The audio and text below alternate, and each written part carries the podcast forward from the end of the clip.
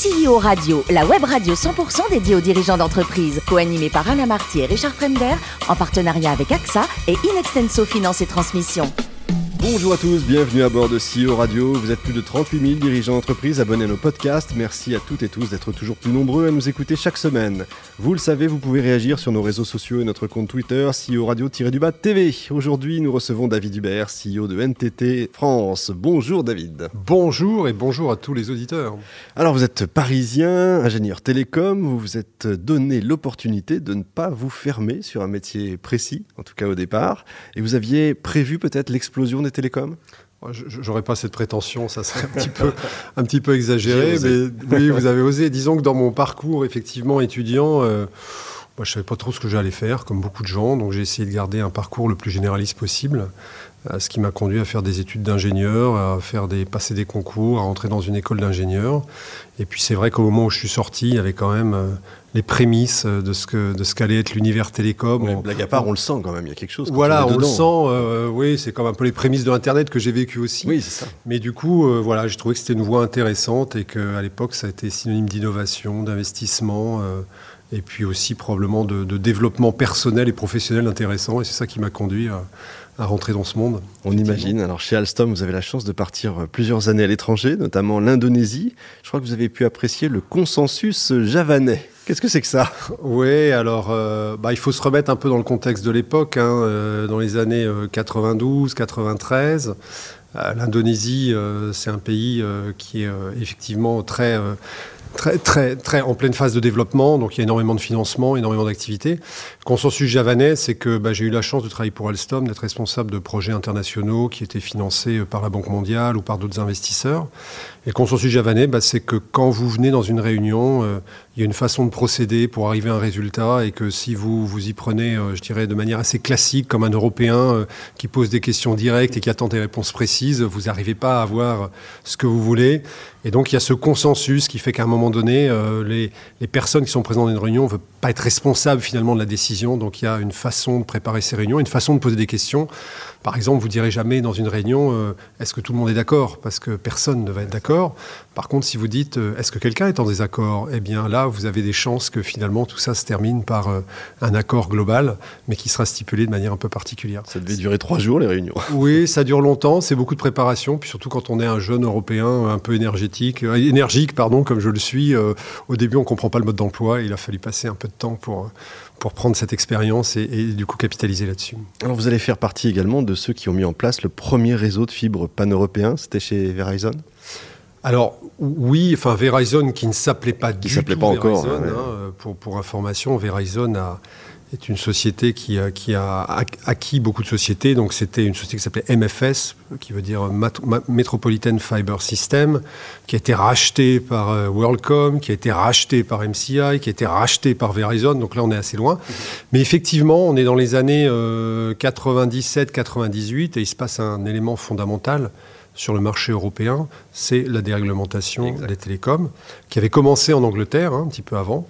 Et donc j'ai eu la chance effectivement d'être recruté par ce qui était MFS et ce qui est devenir Verizon pour mettre en place un des premiers réseaux pan-européens de fibre optique, avec ce credo euh, business qui était de dire bah, finalement beaucoup d'acteurs sont en train de se concentrer sur leur marché national et d'investir pour concurrencer l'opérateur national historique eh bien, si nous, on concurrençait l'ensemble des opérateurs des différents euh, pays européens, donc la France, l'Italie, l'Espagne, l'Angleterre, et bien sûr euh, l'Allemagne et la Hollande aussi.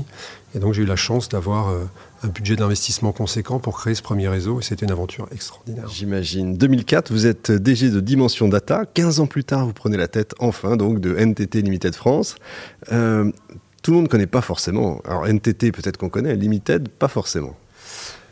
Alors oui, c'est vrai que oh, je ne sais même pas si tout le monde connaît vraiment NTT. Hein. Alors pour, donner un petit peu à nos auditeurs un, contexte, euh, NTT c'est un groupe japonais qui est extrêmement puissant. On parle de 100 milliards de dollars de chiffre d'affaires, il y a 300 000 personnes. C'est un groupe qui euh, est très intriqué dans la société japonaise. C'est un groupe qui est très innovant. Euh, en 1979, NTT réalise sur ses propres réseaux la première communication mobile. Euh, je pense, je ne voudrais pas complètement citer là-dessus, mais que dans les années, euh, alors je me souviens plus bien des, dates, mais peut-être 2000 et quelques, ou même un peu avant, c'est la création des émoticônes et des emojis, qui est aussi le mot emoji japonais, hein, qui vient aussi d'NTT. Donc on est sur un univers très créatif. Et puis, effectivement, euh, ce groupe a souhaité euh, se diversifier et notamment prendre des positions sur des marchés en dehors du Japon. Et c'est comme ça que l'activité d'NTT Limited a été créée par un rachat successif de sociétés.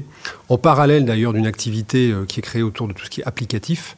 NTT Limited travaillant sur le domaine des infrastructures pour créer un géant mondial de, des infrastructures et des applicatifs dans le domaine des télécommunications et, et l'IT. Alors aujourd'hui, NTT France, c'est quoi? C'est 11 milliards? De chiffre d'affaires? Ah non, j'aimerais bien qu'NTT France soit 11 milliards, ça serait fantastique. Ça, c'est euh, NTT Limited au niveau mondial. D'accord, qui fait 11, 11, milliards de chiffre d'affaires. Euh, en France, je ne publierai pas les chiffres parce qu'on n'est pas euh, organisé comme ça d'un point de vue financier. Mais en gros, on a plusieurs sociétés en France et on est à, peu près entre 7 et 750 collaborateurs à peu près sur le marché français. Et dans ces cas-là, vous êtes étalé sur la France alors, on a plusieurs implantations. On est plutôt euh, effectivement en région parisienne. On a aussi des structures en région toulousaine et certaines autres structures en région. Mais c'est vrai que compte tenu des, spécificités de, notre activité, de notre marché, euh, nos cibles prioritaires, je veux dire, et nos, partenaires privilégiés sont des clients plutôt grands comptes avec des implantations à l'international euh, qui ont besoin des services et des supports de NTT sur des différentes plaques géographiques. Et c'est vrai que ça nous prédestine quand même pour avoir un business qui est relativement euh, centré sur la région parisienne, même si encore une fois on a des implantations à d'autres euh, endroits. Alors NTT Monde a changé de président il n'y a pas si longtemps, je crois. Ça veut dire quoi Un nouveau tournant, un nouvel, un nouvel élan? Oui, alors le, changement de présidence au Japon, c'est tout un cérémonial. c'est quelque chose euh, qui revêt une importance particulière. Effectivement, en 2019, euh, NTT a nommé un nouveau président qui s'appelle Jun Sawada. Et euh, en fait, sa stratégie, il a, enfin, il a continué la stratégie de son prédécesseur, mais en l'infléchissant de manière forte puisque pendant longtemps, NTT a fait des acquisitions à l'étranger pour prendre des parts de marché. Et l'arrivée de, de, Jun Sawada marque euh, finalement une inflexion vers une, une, intégration de ces sociétés et vers la création d'une société unique euh, beaucoup plus euh, intégrée que différentes sociétés qui font des business, certes croisés, mais pas complètement intégrés. Donc on est dans cette stratégie avec une, comme une galaxie qui tournoie sur elle-même et qui s'agrège au fur et à mesure et qui est pleine de perspectives très intéressantes sur des marchés comme la sécurité, comme le cloud, comme les réseaux comme quelque chose qui marche euh, assez fort en ce moment, qui s'appelle le SD-WAN, qui est une révolution technologique dans les réseaux longue distance. Et on est présent sur, euh, sur tous ces secteurs. vous avez parlé de cloud. Euh, parmi les grands projets, c'est le grand data center que vous avez. Alors, il y, a, y a, beaucoup de projets en termes de cloud. Hein. Il faut, faut, voir déjà que la première chose qui, qui, fait beaucoup de notre activité au niveau cloud, c'est la partie conseil, parce qu'il y a énormément d'activité dans les migrations vers le cloud. Et effectivement, on a au niveau mondial 450 000 m2 de data center dans lesquels on héberge. Alors, et d'ailleurs, on a investi, on va monter à 600 000 m2. On, on, héberge les solutions de nos clients, mais surtout, on héberge aussi euh, tous les hyperscalers, les Amazon, les Google, euh, euh, les, Microsoft. Et donc, on est aussi capable d'offrir de la connectivité directement à nos clients sur ces hyperscalers et on, on, devient un acteur important dans ce marché. Finalement, qui détient Internet, en fait? Un petit peu vous, un petit peu les GAFA. Oui, enfin, tout le monde détient un peu Internet. C'est vrai que NTT a cette euh, capacité à agréger euh, trois couches. Une première couche d'infrastructure. On est propriétaire de très nombreux câbles sous-marins à travers le monde. On est propriétaire de très nombreux réseaux.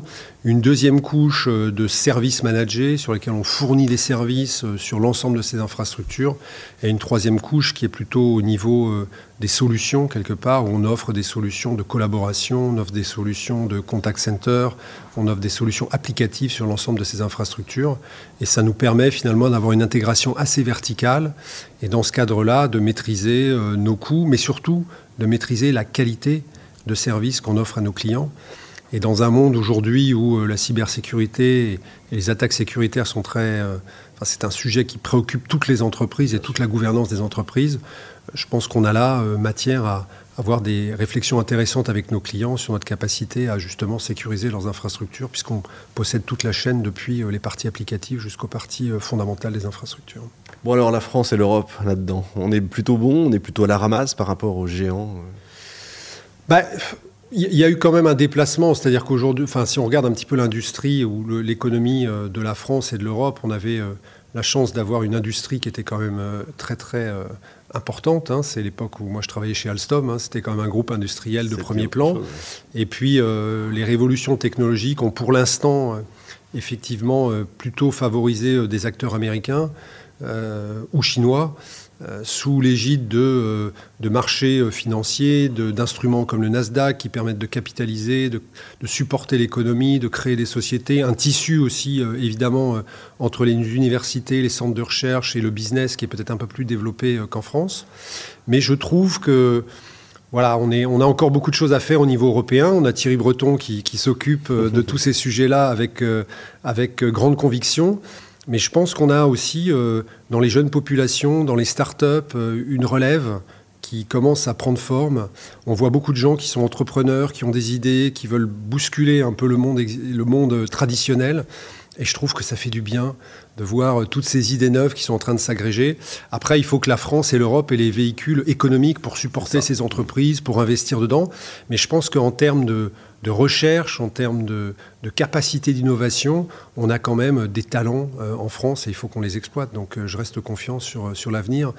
Après, on peut se dire aussi que les, grands euh, plateformistes américains, je vous rappelle qu'en 1992 ou 13, je me souviens plus exactement de la date, mais les groupes télécoms américains étaient hyper puissants et il y a eu une libéralisation à travers le Telecom Act qui a forcé ces sociétés à se morceler, à adresser des marchés différents.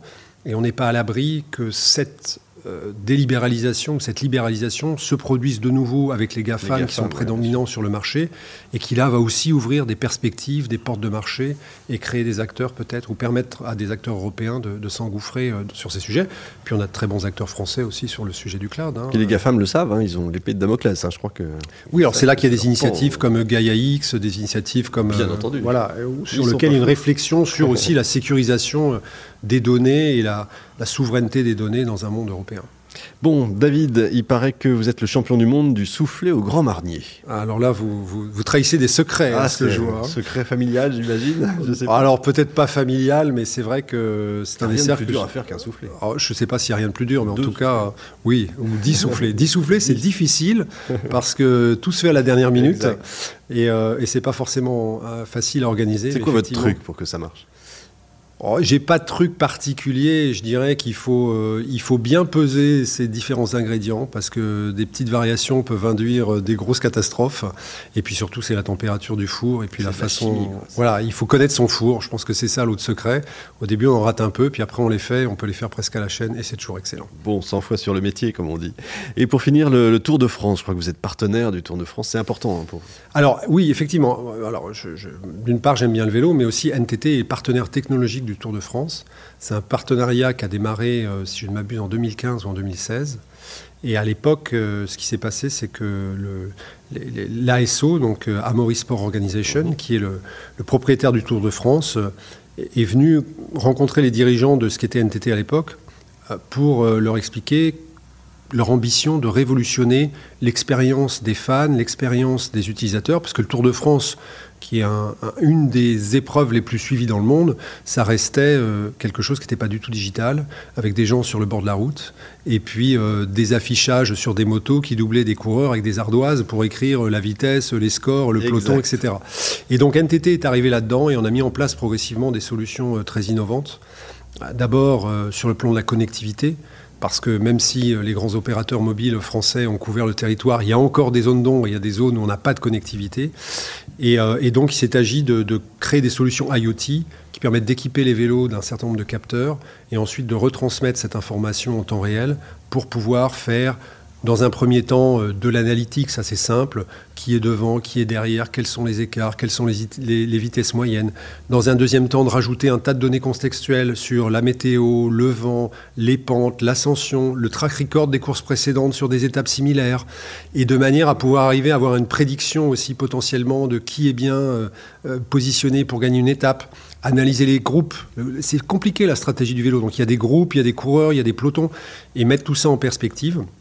Et donc ça fait maintenant six ans qu'on est partenaire du Tour de France dans une solution qui rassemble quasiment tous les savoir-faire de NTT, depuis euh, l'IoT, la connectivité avec des réseaux Wi-Fi, des réseaux mobiles, d'autres réseaux d'ailleurs euh, qui sont utilisés, tout ce qui est euh, évidemment rapatriement de ces informations, stockage dans des clouds, stockage dans des clouds virtuels, et puis la sécurisation des données, puisqu'évidemment, vous notez bien que la solution, elle est énormément attaquée par des gens qui veulent essayer de soit détourner le truc. Et donc, on fournit aux médias, finalement, NTT fournit aux médias la solution du Tour de France, enfin la solution, les informations que vous voyez sur vos écrans, aussi bien les vitesses, les pelotons, et sur les applications aussi. Et cette année, on a lancé euh, une nouvelle... Euh, une nouvelle étape dans ce partenariat. C'est le cas de le dire. Voilà, exactement, en créant un, on commence à digitaliser le village. C'est que le village du Tour de France, il change tous les jours. Donc ça n'a jamais la même configuration.